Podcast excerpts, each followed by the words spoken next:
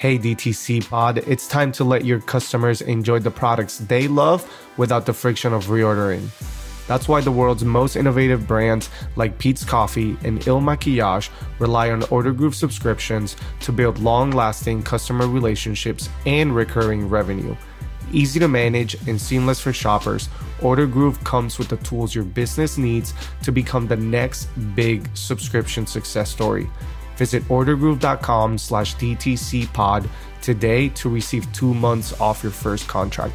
Again, that's ordergroove.com/DTCpod. Also, are you curious on how much your business is worth? Get your free no obligation offer from OpenStore at open.store.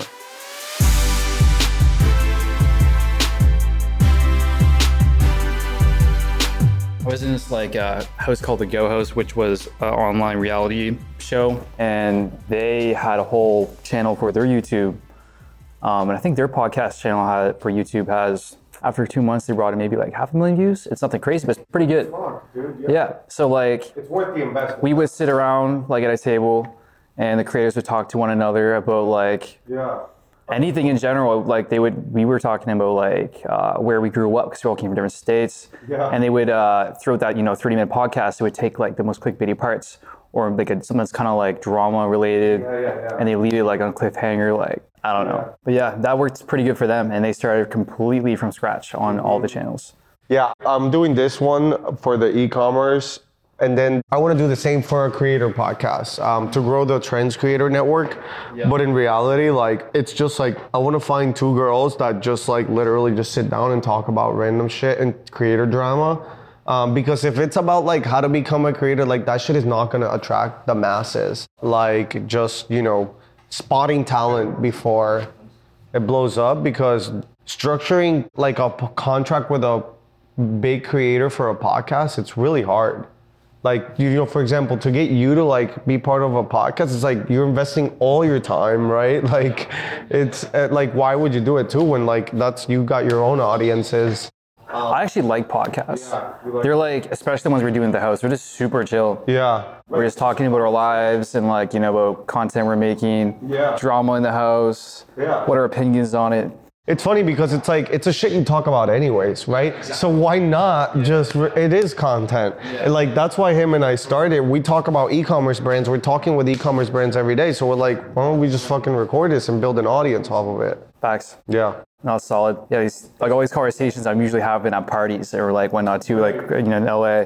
It's the same stuff, but it's pretty interesting stuff, I feel that a lot of people would like to hear about. Yeah. But not that many people record it.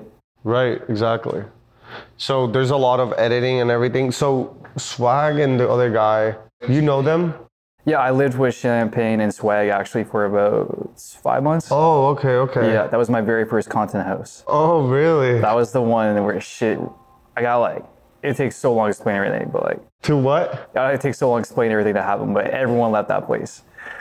That was a disaster. A shit show? Yeah. Great creators, but it was the guy who was running that, so. Yeah. How's what's going on in LA with creator houses? I think that's a good way to start. Yeah, there's a lot of content was popping up all around LA for different, they all have different goals. I guess our goal for our current house would be, to push the brands that Jack has created and that are part of our house. So the caffeine bars. So we're trying to get people off, the nicotine. And the caffeine feels very much like you're using a vape, kind of almost feels like the same, not entirely the same because it's not nicotine, but so we have brands that we're pushing. So obviously to live in these homes, you got deliverables to meet. So maybe you got to make a certain amount of videos with that caffeine bar, which is called the Nutrihaler, per month to stay and live in the house. Or you got to make or we have that long format app that's going to be coming out soon, which is Flick. And we got to make a certain amount of videos to help promote the app. That's about the launch. Yeah, and then the last content host before that would have been the Go Host, the reality show. That was also a shit show. They were just sucking every penny they could have, from every brand. And we had to film 6 hours a day, and all these videos were heavily promoted, with different brands. It was a 4-level house. It's actually, where the Hype House is?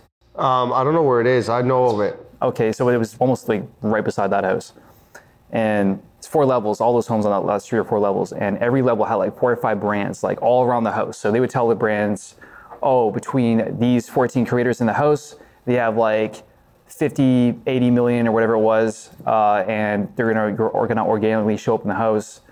Sorry, all those creators' videos and whatnot. And even all YouTube videos, they made every challenge, everything we did was like about a freaking product. Yeah. Like they were just trying to suck as much money as they could from and all these brands. And are you involved in that process of like choosing the brands, et cetera, or no? Like what if it's like, I don't want to like work with this? Oh, I low-key like just waited. Yeah. I just waited to get evicted because like it was supposed to be a 2-month thing, and after 2 months, I think they extended because they're making so much money. Mm-hmm. But then there was a line that they crossed that I was just not okay with, which was, oh, Colty, you got to make a video for Manscaped, make one of your prank videos and use the product and tag this and do that. I'm like, no, yeah. Like, I'm not doing that. And then I'm not supposed to know this, but I found out, but they were getting, I think, paid like 10K for my TikTok. That wasn't going to cut out. They were just taking it. And they're like, you have to post. It was in the contract, which I didn't see at all. I don't think it was. I was already putting 6 hours a day for their content. Uh-huh. So like now they're trying to take 10K for a post, for me to make a post. Mm-hmm. That's messed up. Yeah. That's just messed up. Like at least give me something to cut. Uh-huh. Not even 10%, 20%. They just wanted it all for themselves. Yeah. Super greedy. So that's when hilariously my account got banned and a bunch of the workers kind of were like freaking out. They're like, oh my God, like what are we gonna tell Manscaped? And I'm just like, as much as it sucks to have my account banned right now, like completely deleted, because like I can't post, sorry guys. Like, yeah. But yeah, so of course I'm getting evicted that week because I couldn't get any votes, which I was very much okay with. I was so done with that place. Awesome creators, but yeah, I'm trying to think of any other content homes that they'll have like, there's another a content home called Swimply, and they have an app where it's something involving Airbnbs. So every creator's goal is to hit a certain amount of downloads per month, and that's your pay for the month. So what makes it like interesting to join a house? Is it the structure of the deal? And like, where do you see this going? Like, I mean, it's drama, it's a shit show. Like, where does this like go? That is a good question. A lot of these content homes usually completely fail because there's someone being too greedy or like on one end or the other. You either have creators not posting, meeting the deliverables, or the people running the homes are getting way too greedy. They're saying, oh, it's just one post, couple posts. Oh no, you actually gotta post like 5 videos a month. Mm-hmm. So there's never an equilibrium. Mm-hmm. I feel like some homes could do a real good job if they do it the right way. I feel like the one I'm in right now is doing the best out of every place I've been in, which has been good. What's it called? It's called Flick, the Flick House. Oh, okay. Yeah. I think you're gonna start seeing them pop up all around the States. Yeah. I think one of my YouTube friends is thinking about starting one here in Florida. There's no content homes around here in Florida. It's crazy that there's none in Miami. I feel like it's going to happen. The last 2 YouTubers I talked to in Florida are like, I can't believe there's no content homes here in Florida. There's everything. So that might be a thing in about a year from now, I think. So you probably see your first content home in about a year from someone I actually know. The Trend Creator House. It's going on right now. Yeah, that's crazy. Is there a specific area that's like in LA? I mean, are you from LA too? Like, you lived in LA. I lived in LA for a while. I was in Culver City and Santa Monica area for a while. Yeah. And then came out here. It was a good spot. Yeah. That was pre-Creator Houses era, right? No, there was definitely stuff going on with all the Creator Houses while I was there. That just wasn't my, like, niche per se.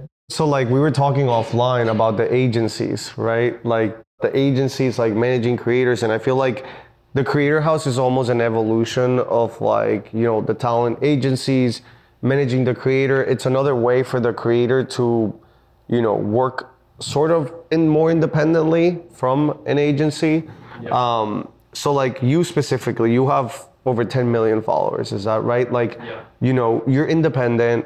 Are you independent? I am independent. Yeah. I do have an agency for YouTube right now. Okay. And they were slacking for a little while, but they started picking up, giving me some brand deals like the last ones for Fortnite. So I'm definitely happy where it's going now. But yeah, for like TikTok and the majority of things, I do everything just by myself. And I guess just in terms of like this podcast, I think it'd be really useful to go into like giving the perspective of you as a creator and to like the brands that are on the other side of things, right? So what kind of brand work, it doesn't even necessarily have to be you or your friends, but like anyone doing stuff with, you know, D2C brands or brands that are selling on Shopify, that sort of thing? I think I'm a little lost on the question. No, like just in general, like you guys are obviously doing, like you mentioned, Manscaped and all these different types of companies, right? So like, what's your experience? Like, what does a brand deal look like on your end, right? Like when you're going to create the content, what does that look like? Are the brands dealing with you directly or are they dealing with your agent or like, how does that work? They've been all over the place for me entirely. I got a few friends that they kind of dibble dabble in that area where they talk to brands and get other creators deals. So I would say I have a few people reaching out to some companies or they know companies that would be possibly down to work with me. And a few of them would be me reaching out to them on Instagram or maybe through an email. It is pretty much all over the place for me right now. Yeah. I mean, you know what? I feel like a lot of creators are in the same situation as me. It's all over the place. How has that changed though? Because like now it's all over the place, you know. Now you have agencies that could do this for you. YouTube, you know, they bring brand deals to the table, but like you didn't start at 10 million followers, right? So like what was that first brand deal? How were you soliciting? Did your account just grow really fast and there wasn't really that phase of like... everything happened very fast. I was putting like crazy hours, putting like 10 hours a day. In the first 2 months, I got the 72,000 and then... When was this? Like when did you start? It was 2018, I believe. And yeah, 2 months in, I got around 72,000. I had my first viral video series. 2 days later, another viral video series and I was at 450,000. I think I started getting... I got my first song promo around like 800,000 views, or say 800,000 followers. And they just reached out to me. Kima, I had no idea what my worth was. I think it was still averaging like probably like at least 1.5, 2 million views. I think I accepted like $600, $800, which I was told was very underpriced. But I was like, yo, $800 for making TikTok? Okay, all right, bet. Yeah, so that was probably my first deal. Not song promo got 8 million views on my video. Wow. Yeah, so I do put a lot of time into my when it comes to brand deals and things like that. I know I usually can't remove these videos from my profile, so I try to make it real good. What's that process like, preparing for like a brand deal? Before I accepted, I'm going through all the possible ideas and how I can make that happen. So the last one that I did was one for Yubo, which is like an app, kind of like Tinder, but almost for friends. And you play games and stuff on there. So I was like, all right, I'm in Florida. I gotta get this video done within like 24 hours if I wanna do it. So my head's just thinking like, how can I incorporate maybe meeting a friend on this app and doing something kind of crazy in Florida? I was like, okay, I just came from LA. I'm gonna say that I was on Yubo and I met this other guy who loves wildlife and he's in Florida. So I decided to go over with, you know, to meet him and catch iguanas. So the video is just me and him catching iguanas in Florida. And then we both caught one. We brought them back to our Airbnb. We were vibing with our iguanas. And then, made some jokes and stuff throughout the video, just, you know, make it more entertaining. And that was kind of that promo. I just try to make it feel as organic as possible. I don't want it to seem like it's forced. And does the brand get involved in the creative direction or do you say, no, leave it up to me? Yeah, some do help, but most of them don't at all. It's entirely just on me. What makes a brand? I'm just rapid firing some questions because my brain is going off because I mean this is all I see every day of like, you know, I mean you look at their profiles, like your profile, and like you'll see on the comments like, hey, send us an email, we would love to work with you. Like they all look the same. Like first of all, you're not gonna reach out to the brand, right? And so like what makes a brand stand out? Like what makes a brand catch your attention? Okay, most creators absolutely hate emails, I'm gonna be honest. Like, I'm sure some are pretty good at answering them, but I know a lot of my friends, including me, super cluttered. I feel like I answer the most of the DMs on Instagram. So if there's a company jumping in there, I'm on Instagram all the time, including all my friends. Like, those are the ones I respond to the fastest, and it just seems more personal. I like text, I like Instagram, I want something personal. I don't really, the formal stuff, it's not really my thing. That's why I'm, you know, having a manager would be awesome because we're creators. We're not someone who's trying to make, you know, do emails all day. So the ones that, respond to me on Instagram for sure would be the ones that stand out or that get straight to the point. Sorry, I was gonna say, no, when you're evaluating it, yeah, like, are there specific things that is, or is it just alignment? Like, is it just that you like the brand, or is there some, like, you can tell when, like, they're like mass sending these two and the way they write the copy, like, hey there, like, there's just little details that, like, can make a brand stand out to hope to, you know, get a hold of that creator. If they probably do put a little bit more effort in, like, yo, I saw, like, the alligator video, like, that probably catches more attention if it has personalization, probably. Yeah, that would definitely catch my attention for sure if I saw something like that from a brand. But yeah, I'd say the main thing would just be getting straight to the point. I see all these crazy long ass emails that it looks like they probably sent them to everyone, doesn't have my name in it or anything. And it's about their brand and just, like, a lot of stuff that I really much do not need to know. Mm-hmm. And I would like to know, like, oh, this is our company. I would like, you know, really simple email or message. This is our company. We're looking to, you know, sponsor TikTokers.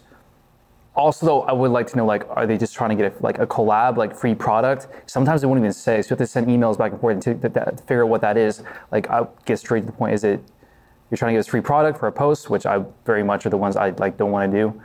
Or are you trying to do, like, pay per download if it's an app, or is it, like, a fixed price, like, where we pay you a certain amount per post? Like, knowing that is pretty key for, like, whether I respond or not. Yeah, like, you don't want to get into negotiation, like. Yeah, like, just make it easy. Yeah. Wait, this is super funny because a lot of the people we chat on with the podcast, they're on the other side, right? So they're the performance marketers or the marketers who are, like, managing relationships with influencers and content creators. Yeah. And when we talk to them, we're like, you know, how do you do it? And a lot of them are like, you know, we'll start growing, and we grew our brand really well through product seeding. So by product seeding, it's like we get free product, we find influencers who identify with the alignment, we'll send it to them, and, you know, we won't even ask them to post, and then, you know, they'll post and they'll tag us, and it ends up being great, right? And yeah. So it's just, where do you or your friends on the creator side, like, where do you see that? Are you thinking, like, no, I want these brands to be upfront with me, or, like, yeah, I'm cool getting free product at, like, if you're just sending me to check it out, like, what does that look like from your side and your friend's side? I get a lot of, like, emails, and this includes, like, other creators. This is why, like, I don't, especially when they're long, they try to lowball. You go through these emails, you're messaging back and forth, and like, oh, we'll give you $250. Yeah. Like, that's like a slap to the face when I hear that. I'm like, you know, I was like 2 million views, like, you know, much like people usually pay for that. Yeah. Like, I mean, but like that, and like the seeding phase too, it's like, that's also, they're doing that with creators that have like 5,000 followers, like 10,000 followers. And that's why they do that. I have done some free products, like an adventurous guy. I like being outdoors. I did a post for electric longboard. It's worth like at one point, it's like $1,000 longboard. So I was like, all right, bet, like I would definitely already put that on my video. I kind of like it. And then he also said, if you like make sales too, based, you know, with your link, something like that. Like if it's something I really like, I will say yes, but it's very like, it's pretty rare. So it's got to be basically like, if it's someone who's like trying to do product placement or whatever, it's like, it's got to be super aligned and you're like, yo, I was about to go buy that. Like, yeah, if it's something I would go to my way to buy already, and it's worth a nice chunk of money, then I'd probably do it. Yeah, yeah. It's like I'll save like $1,000, $800, like, and, it's cool, and if I would already wear something like that in my video or use it in my video, that's not a problem. Totally. Yeah. Totally. But otherwise, if they're looking for, like, outside of seeding, so you're basically saying on the seeding side of things, like, there's got to be alignment. Otherwise, like, you know, say don't bother, really. And then if there is maybe some sort of alignment or whatever, and you want to actually get into the, like, more paid promotion side of things, then just be like super to the point, upfront. Who are you guys? What are you trying to do? Is this one time thing? Is it not? Like, just give me all the information. I don't want to spend 10 minutes reading an email. I want to be, like, done within like 1 or 2 minutes and have a good idea on, like, what their goal is. And see if it's a good fit, right? Like, yeah, just simplified. Yeah, also, like, the amount of effort that you put into your videos is really different than the amount of effort that somebody for free product 5,000 followers would put into the content. Like, you're thinking about it for days. Yeah. You're editing for hours and hours. Like, you took a trip to Florida. Like, you're thinking about the brand. You know, if you just wanted the money and cash out, you're like, all right, I'll get it. I'll just make something here real quick. I'm thinking about, I like having that clean profile with, you know, not trying to like give away my secrets here, but you know, brands are going through your profile and they're looking at how many views you're averaging.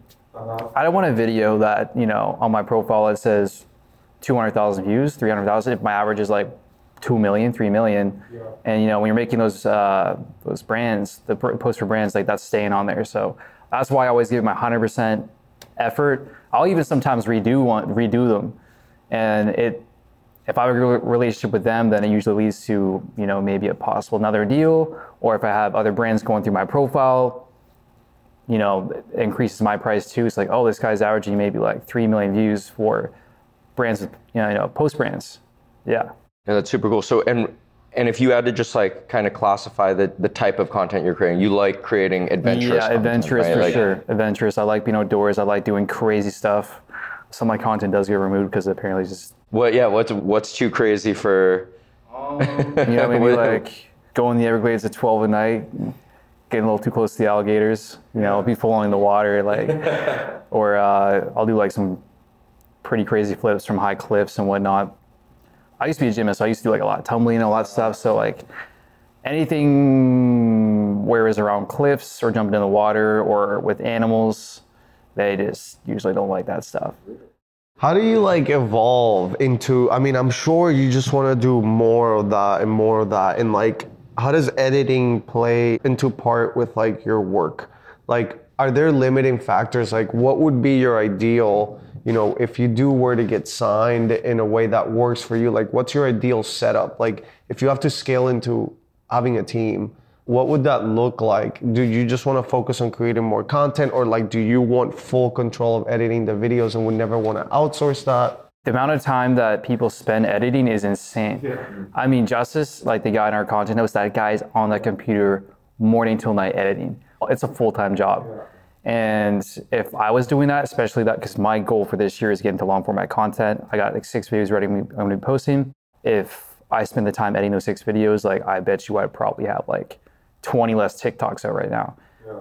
So I definitely will have a team. I just got to find the right guy that fits, you know, what I'm looking for. I've tried a few videographers, but it just doesn't match up at all. Yeah. Like I'll be in the middle of the woods by myself with this guy, and he's like mute. He just won't talk. He's just like, and I'll be talking and be like, he's just like, I think I'll see something funny, or be like almost asking questions, but like the guy doesn't talk. Yeah. Like I'm sure you've probably seen some YouTube channels where the videographer is almost a character too. Right. So like I want to be like vibing. Yeah. Kind of like vibing with the person. Like it's got to be the same energy. Yeah. And kind of like the right editing style too. It's not easy because I am picky. I'm very picky. I like making all my TikToks. There's no way, heck, I would let anybody make my TikToks and my YouTube shorts. But I very much just don't have the time to make a 10-minute video and make it like, you know, perfect. All the crazy editing and sound effects. That's just too much for me. So you're going longer format. You want to go into longer format. Yeah. I heard you're doing YouTube shorts too. How has YouTube shorts worked so far? And what does going into longer format look like? YouTube shorts blew my mind away. Yeah. Actually, the very first day I got to LA, that's when I woke up to millions of views, like millions and millions. It was insane. I think it said like 5 million within like 24 hours. Like, what the heck? Yeah. This is YouTube. It's like, this is not even TikTok. Like, this is crazy for YouTube. They're pushing it now, right? What'd you create? Like, what was the... my first short that blew up was like a challenge. I've done a lot of challenges. Challenges do very well on YouTube shorts. Don't know why that is. But since, you know, I'm pretty athletic, we went to a gymnastics gym and I created this challenge where, you know what like a box is, like a gymnastics box? Well, it's kind of like the same material, but it's like, it was like a donut. So I placed this donut higher and higher levels and you have to like dive through it. Mm-hmm. And to the point where people would start, you know, knocking it over, not making it. And then it was pretty much who could make it the highest. And, those challenges seem to do really well. I think it's because like the watch time on them are really high because everyone wants to see how high one's gonna make it to the very end. They want to see like how many boxes or how many levels. Yeah, you can't click out, right? Yeah, you can't. So I've noticed the challenges where it's levels. Mm-hmm. People want to see like that, you know, how high or what level they're gonna reach before they eat shit. Yeah. Yeah.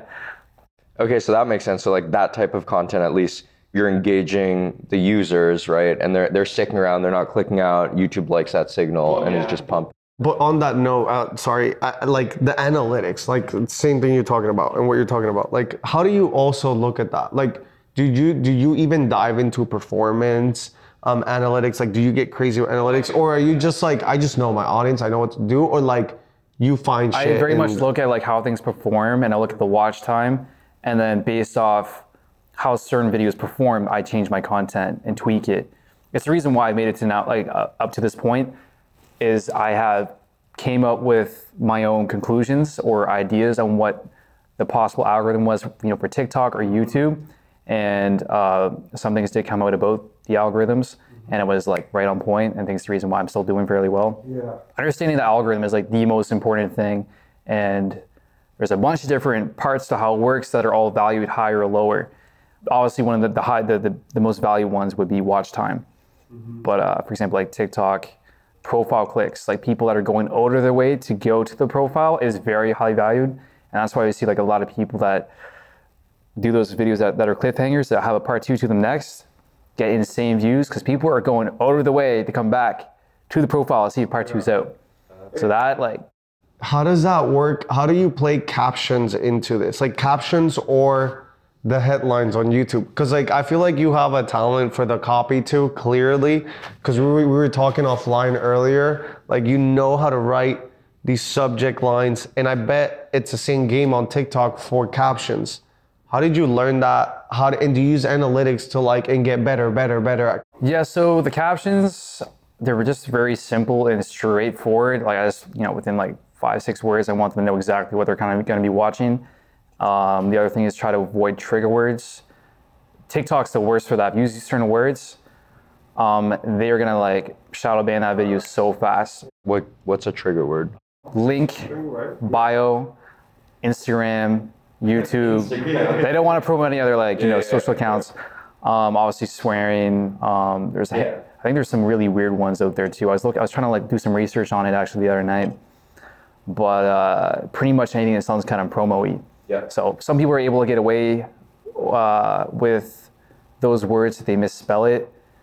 I've done it multiple times, and I used to get away with it like pretty well back in the day, but it's almost like they're catching on to like how people used to get away with it. Yeah, they're tweaking it all the time. Like, damn, like I used to take like the letter I and then use an exclamation point, but I don't think it's working anymore because those videos are getting like no views. They usually generate like maybe 20 times the amount of views that it just receives. So they're getting smart. Yeah, totally. So what other platforms are in? So the first platform is TikTok. You said 2018, that's kind of like when you kicked off, was that? TikTok, and then YouTube took off about maybe 14 months ago. It was insane, went from like 250,000 to now I'm at like 3 million now. Oh wow, subscribers. Yeah, it just took off like crazy. So longer form, like what is that gonna look like? Are you gonna have to ramp up and like it's even more editing? Yeah, honestly, I don't think it's gonna change. This is the great part. So like for me on YouTube, a lot of people's TikToks maybe like 15 seconds, 20 seconds. Look at all mine, they're almost all exactly a minute. I used to use the whole minute. I would totally do 3 minutes if it was like worth my time, but I try to use that same video for YouTube Shorts. So I'm still keeping everything a minute. Mm-hmm. But like it's hard for me to compact my videos to 1 minute long. Yeah. I'm struggling to take out clips. Yeah. So long format for me is like, it's a little more relaxed. I just don't have to like make it as fast paced or take out certain clips that I don't want to take. So 3 minute videos, 5 minute videos, or even like 10 minute is not going to be too hard of a problem. Yeah, because you're capturing content, like an amazing content all day, and then you have to be like, ooh. Yeah, because my current challenge, is like just trying to make it short enough. So now that challenge is gone. Exactly. I don't have to worry about that. I can make it the way I want it to, make it like. And what about Instagram? Where does that fit into your stack? Do you create there at all, or do you have a presence? Yeah, I got a weird warning on my account like a year ago saying they're going to push my content less due to like something to do with my settings and location. And then all of a sudden my engagement just dropped like 90%. I was like, oh, so they like some weird shadow. Yeah, and then on top of that, I don't really get many brand deals or anything like that. And I just, YouTube, creating videos is kind of more my thing. Totally. And if you're on the Reels page, you notice that they're just pushing a lot of content that is solely made actually on TikTok itself through the, because I have videos that I posted 5-6 times. No matter where it goes on the internet, it gets at least 1 million to like 10-15 million views. Those same videos, I post them on my Instagram, they flop every single time. I had to test it out. I was sitting in my bed. I used one of the Instagram filters. Yeah. I used one of their trendy filters. I'm like, I just gotta try this out. Yeah.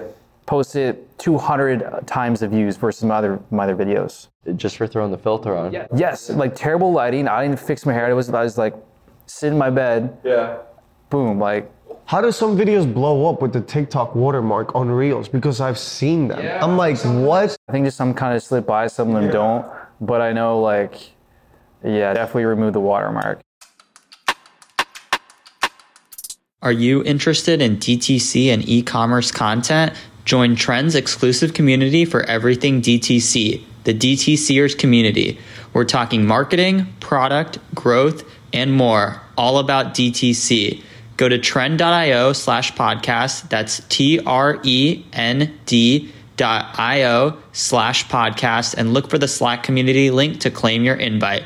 We hope to see you on there. Yeah. Are you on Snapchat or? I'm trying to get on that. That's also a pain in the butt. So a lot of my friends, they're doing really well on Snapchat. It's hard, right? Like Snapchat. Yeah, it's hard to grow unless you're a verified creator. Yeah. And it has nothing to do with who you are or how popular are in any other apps. It's all about your connections. You get to be a terrible creator and have like no following and make terrible content. And if you know someone that has that connect, you get verified like that. Are you on the TikTok creator program? Like, do they pay out for your views? Nope, they don't. They only do that for the US and a handful of other countries. Oh, they don't pay Canadians, so yeah, it's unfortunate. So how did you get into this in Canada? Like what, we were talking at the house the other day. Yeah. We were talking about like how different it is for you to shoot content in Canada because a lot of people recognize you over there. How did you get into it? Like how did you, I've always enjoyed creating, so I was I was really big into art, and then that became photography, so I was super big into wildlife photography. I actually won like a handful of awards doing that. Like I was really into that. I would be in swamps for like 5-6 hours. So I actually had a handful of Instagram accounts that were growing pretty fast with my photography, but then I started getting into other types like astrophotography. But the moment I combined my skills where I put myself in it, the picture started getting way more likes. And then I kind of got bored of photography and I was like, maybe I get into videography too. And right before I started doing that, TikTok came out. I'm like, let me get on this app and see what it's all about. And it was just, less formal, which I like too. You just have fun and start making jokes. And then I just haven't looked back since. I was on there 10 hours a day making content. You were one of the first big TikTok creators to blow up. Yeah, I was actually at one point the biggest TikToker living in Canada, and then Michael Gruen saw this huge this article where I was at the top, and he didn't like that because I didn't sign with him. So he called him up. I know he did because he saw my story and made sure that Josh Richards was placed at the top because he's Canadian, but he doesn't live in the States. But the article says top Canadians living in Canada. Oh. So even though Josh hasn't been living in Canada for the longest time. Do you know him? Josh? Yeah. I've met him a few times, but this Michael guy, I'm not the biggest fans of those guys. But. So funny. So what would you say for some of the brands that might be listening in and just thinking about TikTok, maybe just giving them the landscape in terms of what's different about TikTok versus Instagram, right? And where you would see how do you think about TikTok over the next couple of years and how brands could get involved? Would it just be working with creators and saying, hey, you create content on whatever platform you want to do? Or do you think there's opportunities for them? Are you seeing them create their own TikTok accounts and creating their own content? What are you sort of seeing? I think I see a lot of opportunity with brands and TikTok. I mean, I could think of so many ideas that would do so good for brands that it would almost feel organic as well. I'll just give you one example right now. So there was this trend where you take a cam and there'd be lines on the table and you would roll the cam to see how far you can get it to the end without it falling off. Oh, yeah. And the further you go, the crazier the products get or what you win. And we were straight up doing different energy drinks and iPhones, candy, just really flashy products. You could totally do that for a beverage company or energy drink company that has different products or clothing line. You win certain So just basically like involving the product in TikTok trends. In the trend, like what are those cool things are going? Yeah.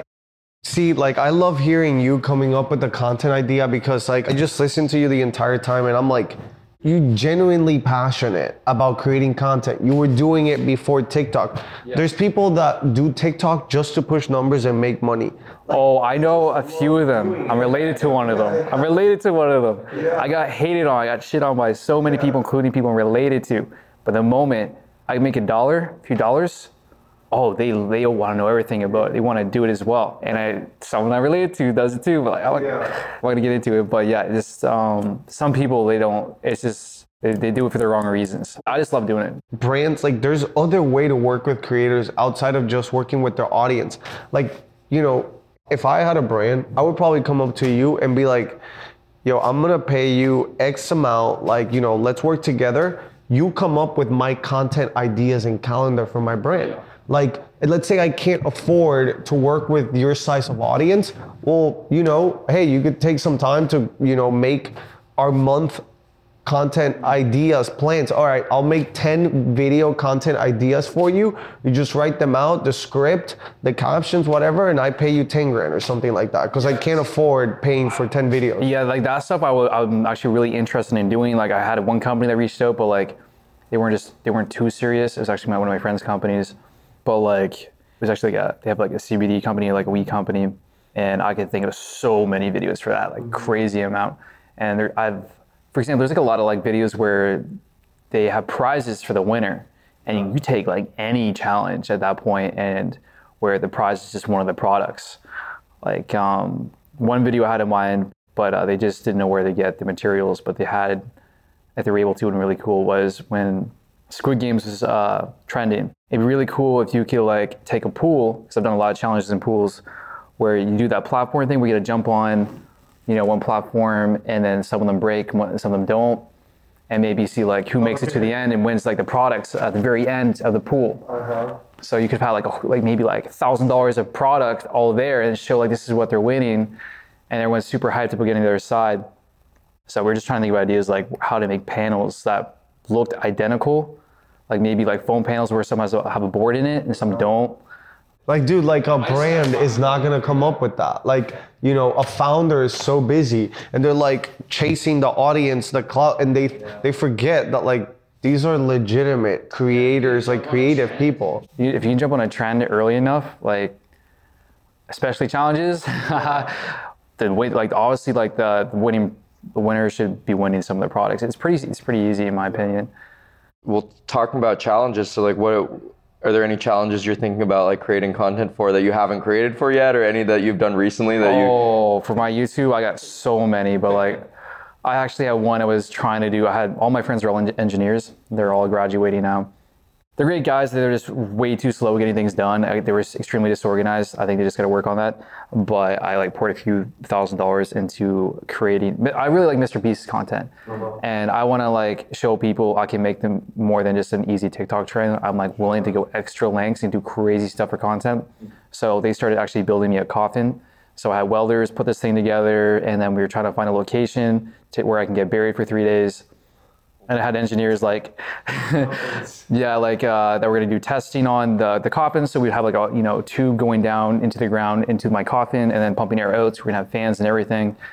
But by the time we were supposed to shoot the video, like it was just going over, it was getting delayed to the point then the ground's frozen. Like in Canada, like we have like a few months of summer, then it's over. So we're gonna have to push that back until next summer. Yeah, but I want to start doing like challenges myself. It's not just getting buried alive.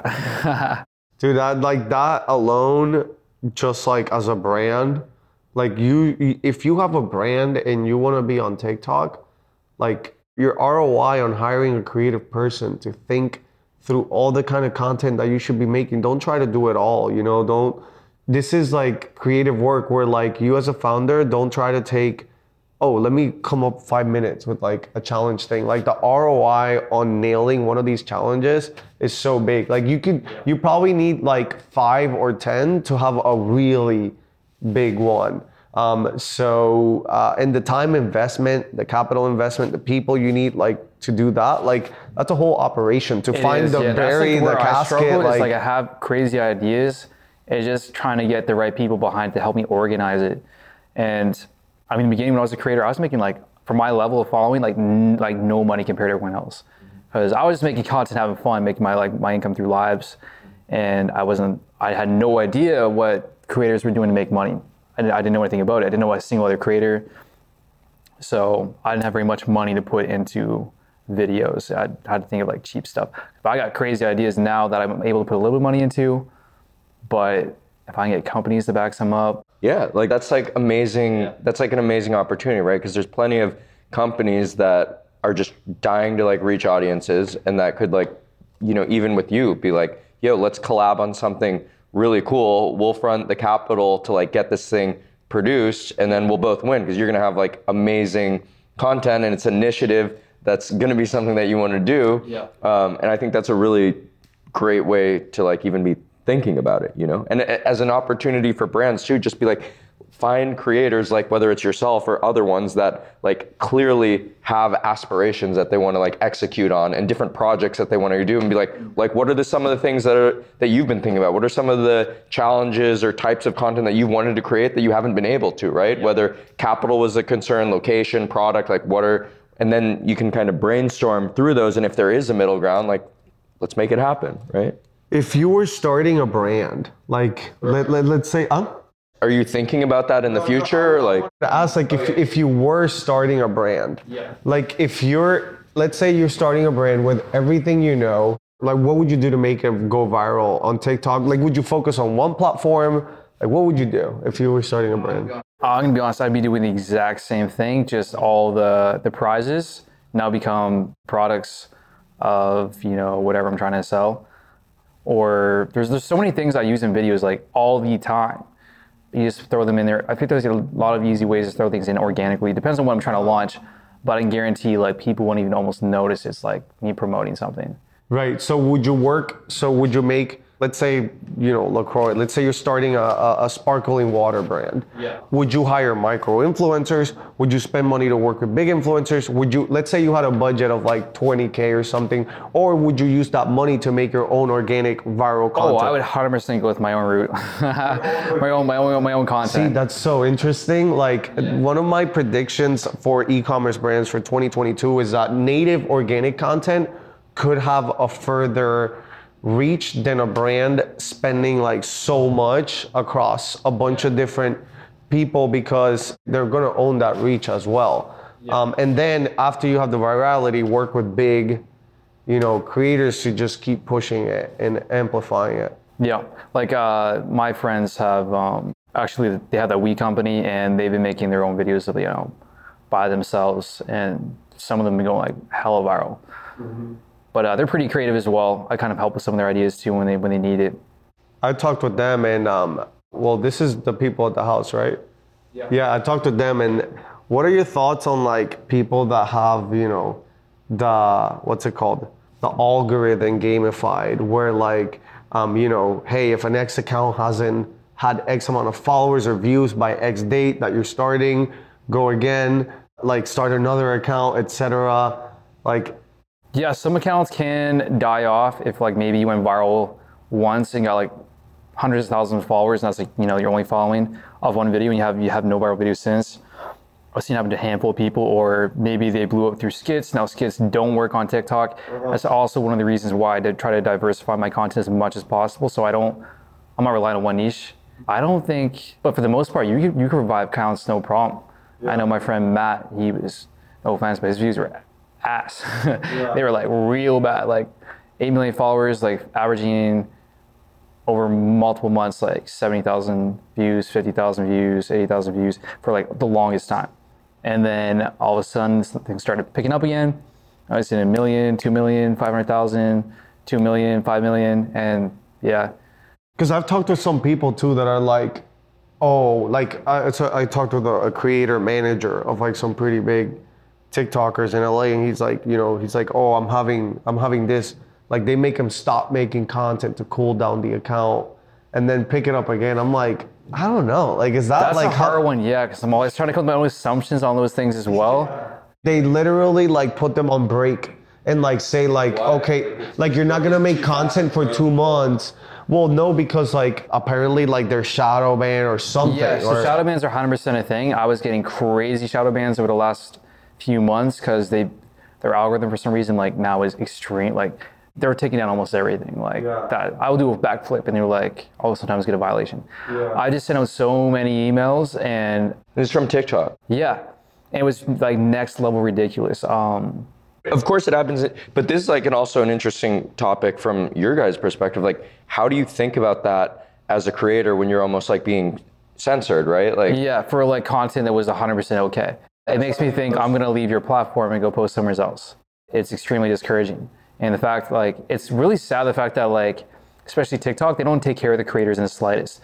If it wasn't for big creators, then nobody would be really checking the app like they do.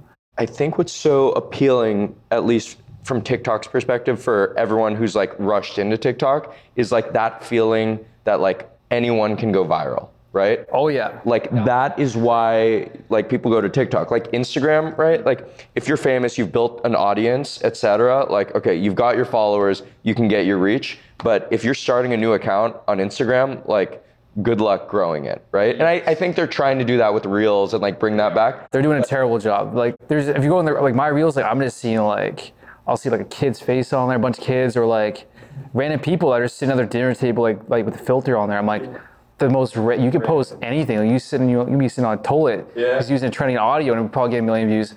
Yeah. Like they're not pushing any creative content on there whatsoever, which is extremely discouraging. So if I put like 10 hours in a video and I post it on, you know, on Instagram, it's not gonna do shit. Yeah, I mean, even like on the consumer's side of things, like when I'm using Instagram, it's like they've identified my interests clearly, and like the types of posts I click on, and then I'll get, so when I go on my explore page, I'll have like photos in these categories that I'm interested in, and then maybe like a reel or two here or there, and then some of them will be like super random. I'll see things that are like obviously like engaging, and maybe something like you would see on TikTok, like a super like extreme thing, like someone jumping off a mountain or like doing these crazy things, and then I'll click on it, but then I'll go to the account, and this will be like really old content. I don't know, it's a little bit weird, but I just think that at least from the opportunity standpoint, it's like people are getting drawn to TikTok in ways that they weren't before, because it's like, okay, why would I leave Instagram? Everyone's on Instagram, but because you're like, I can post something and I can go viral. Whereas Instagram, that's not. I do think they do have the best algorithm too when it comes to picking up on content. I mean, just like for an example, and keep in mind, not always. The algorithm does make mistakes at times. There are certain videos that probably should go viral, but I've had one video go viral multiple times. No matter how many times I post it, it gets millions of views. All this tied in with the, you know, current trend, and it seems to pick up on the algorithm every single time. But some videos. Sorry to cut you off, but do you think if you like, because you've said it now a couple times, like you've dealt with shadow bans, you've dealt with this. The cool thing is like you've obviously grown audience. So now you have like followers across different platforms, right? So you're not starting from nothing, but like if you woke up one day and like your TikTok account was like totally banned, that's happened to you? Yeah, it did. That's gotta be like the shittiest. Yeah, I was in a live, I was in a live stream, and this is when they also went through a period of making the restrictions, you know, they upped their restrictions. So I had videos from like a year ago, all this being taken down, violation. Some accounts like very much being watched. I went live, I was doing a workout, and then someone from my content host came in, he's really out of pocket, and he goes, "Hey guys, Colton's gonna show his penis." 5 minutes later, account was gone. Like, just, you have been permanently banned, like your account's been deleted, like kind of thing. It's like, oh, damn, all right. So what was recourse like? How do you get? How many followers did you have at this time? 9 million. But like, obviously got it back. I was put a lot of emails, and now being in the States, I have the right connections that kind of... You're going to make sure that doesn't, Yeah, but when TikTok was still pretty new and a lot of people were saying, how long is it going to last? It's going to be here for a year. Then, you know, Trump was talking about deleting the app. I was so paranoid because I was just thinking all the time, if my account gets deleted or this app is gone, I have nothing to show for it. Yeah. So that's when I started making my first YouTube videos. It would basically just be the same TikTok, but like, the whole long version and all the results. And I would just put it on YouTube and I would just cut it off, you know, cliffhanger, and then start pushing myself or my followers over to YouTube. How is the YouTube game different? Like, how is the YouTube game different from TikTok? It seems like you're having the cliffhangers, the perfect cliffhangers is like a big, you know, a key ingredient for YouTube. Well, I wouldn't say, I don't really do cliffhangers. I'd say like a full YouTube video, like I'll show everything, all the results, but getting the views for a YouTube video, at least for me, when you don't have a following yet, was like kind of key. So posting now YouTube shorts or TikToks to promote a long format video. Like I've had some videos maybe get, let's say 1 million views on a TikTok where I'm trying to promote my main YouTube video, and that main YouTube video might get like 20,000, 30,000, but I'll have some where I get maybe 1 million views and then I'll get 200,000 views. And it's all based on how clickbaity that ending is, because it really translates, like depending on how you end that video. Got it. So you'll, it's just a conversion question, right? Yeah. So I was experimenting. Like my first YouTube video was like 100,000 views with maybe a video that had like 9 million views on the main, and then I think my big one was where I hit like 15 million views, and then I got like 2.5 million views on a YouTube video. Wow. So you had big TikTok views and great conversion. Yeah, I was getting good views on my YouTube right away because I was putting like, I was making sure those videos would go viral. I would make 2 or 3 versions of the same video because, you know, you can repost a video or tweak it slightly and then it might go viral. Yeah, that time, or because it had a different edit or it had different, I don't know what it is. So I'm like talking about those analytics and stuff, like as a creator, what are your most used tools? Like, what do you use every day? What tools do you wish you had that you don't have? All the way from content to finances to payments. Like, what is your stack of tools you use, and what do you wish was out there that is not out there? I don't got very many tools. I'm extremely disorganized. I'm gonna tell you that right now. Some creators are kind of organized, but I feel like there's a lot in the same boat as me that where this just happened very quickly. And now it's kind of like what you do for a living, for example, like taxes and all that. I don't know what the heck I'm doing at all. Didn't learn in school. Don't have anyone really teaching me. Now I'm making a good amount of money. So like I'll get to figure that out. Like you collect payments, like PayPal, like invoices, like it's all, I get them deposits. Everywhere. I get them everywhere. It's like it's just I don't know how to keep track of that. And then of course expensing all that stuff. Like it's something I very much need to learn. Sometime very soon. But what other tools would be nice? Maybe something where I have, like obviously like getting, it'd be cool to have something where you just have brand deals. Like if they have maybe a popular app or whether it was on a platform, it's like I can go in, these are your requested brand deals. Like just clean, that's what you're going to look at. Because when I go on my emails, I'm just getting all this junk, I go through them all. So that'd be kind of cool. Like I'd see in the future, like a lot of different like marketplaces are coming out between, I think that's something that like a lot of people have already started to build for sure. I feel like something down the road will come out where they simplify brand deals. It's gonna become more of a regular thing. And what about the content side? Like on the content front, what tools do you use? Like what is your favorite gear? For everything, microphone, camera, etc., like tools to edit. Like, what are you using? Are you just recording on your phone, or like what? This is it. This is it. This is how we got all the followers. You don't need anything too fancy. And it's kind of crazy too, because like me making content at my home. I'm not saying lower quality is better, but like the fact I'm doing pranks and stuff, like it just feels way more organic. It's like in a high production, like whoa, like this kid's it's like pull your backpack like a camera. Yeah, it feels like they're right there, like. With you, and it feels way more personal, I feel like, on the phone. But I wouldn't mind having a full-time videographer with me when I start making that long format content, because when it comes to their algorithm, they're looking for good lighting, they're looking for good quality, high definition stuff. That's where it is valued the most. That's stuff you can't edit quickly. Like when you're editing, like you need a setup and you need to be able to. And so how do you edit? From what I've been doing since day one, I go on iMovie. I don't shoot anything on TikTok. Okay. iMovie on the phone. That's it. That's literally it. I'm just cutting things, speeding things up. From the phone? Yeah, or maybe I want to I'll go online if I want to get like a sound effect, I'll screen record it, bring it in, drag where I want. It does pretty much everything I need. I don't need anything that's crazy high production. There isn't really much anything like that on TikTok to begin with. So it kind of gets the job done. Is that the case for most of the other creators that you're around? Or most of them shoot on the app. A lot of them shoot on the app, I've noticed. Yeah, but then Champagne AQ, they've had a few other apps, I forget the name of them, that are kind of like maybe like iMovie on steroids. Sure. So you can maybe do more fancy things, such as when they're interviewing someone and as it's going back and forth, you know, who's speaking, instead of just going back and forth, it'll be like going back and forth and zooming in on their face, mm-hmm. make it really engaging. It's like there's always movement. There's always motion, yeah. That kind of stuff definitely helps. But I feel like what I'm doing right now works, and if for any reason things are not working, or I feel like if I gotta pick up on the editing, I'll probably switch over.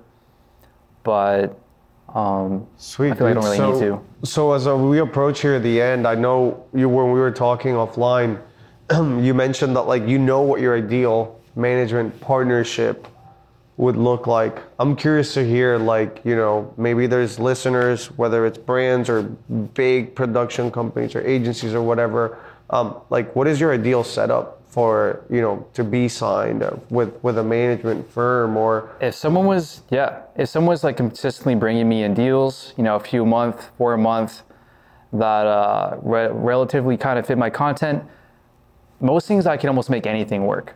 I'm pretty good when it comes to making almost any product or app work with my content, but if they could bring in a few consistently, or 4 or 5, that would be fantastic. Yeah. That's all I'm really looking for. I don't need anything crazy. Yeah. Or of course, opportunities are always great as well. Yeah. Maybe working with certain other large creators, or lining stuff up with companies. Like maybe I want to go in a jet ride. If they could like line that up and like, hey, we can promote your company. Just stuff that kind of saves time. Maybe people that are resourceful is always good. That's cool. Maybe, you know, with DTC Pod and all these brands. Yeah, well, no, we work with a bunch of brands. So I'm thinking brands that are, you like adventurous stuff, outdoorsy stuff. Yeah. Yeah, what other stuff? Are you on the road a bunch? Are you traveling? Oh, I travel a lot. I think that's your 5th car racing jacket I've seen you with too. I'm obsessed with them. So definitely I'm obsessed with them, yeah. Yeah, I got one in almost every color.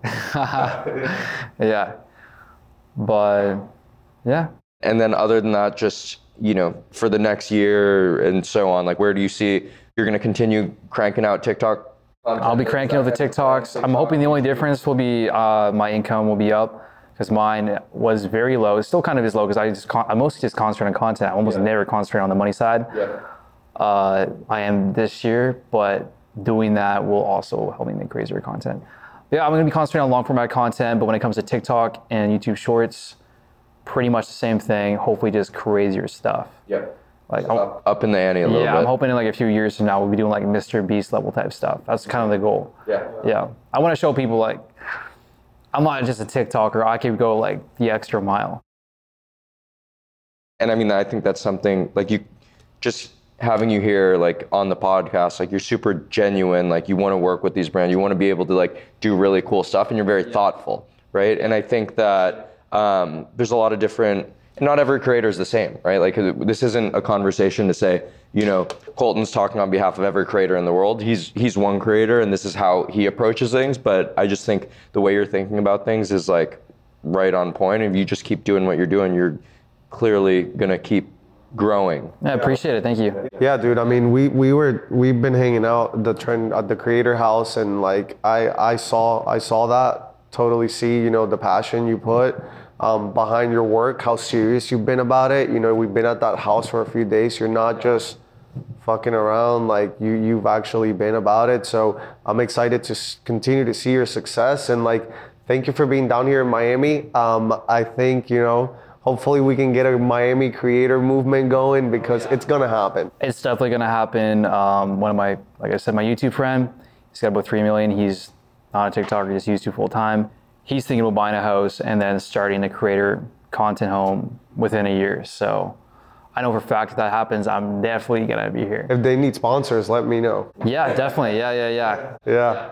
Sweet, dude. How can people keep up with you? What are I'll throw your usernames and we'll throw them in the show notes. So usernames, and then also like brands that may be listening. Like I know you're not on email, so like you want them sending you DMs or. Yeah, DMs on Instagram are probably the best. I use Instagram the most for business stuff. So Colty_, that's COLTY_. And then my other social channels, TikTok and YouTube, are both Colty, C-O-L-T-Y-Y, so two Y's.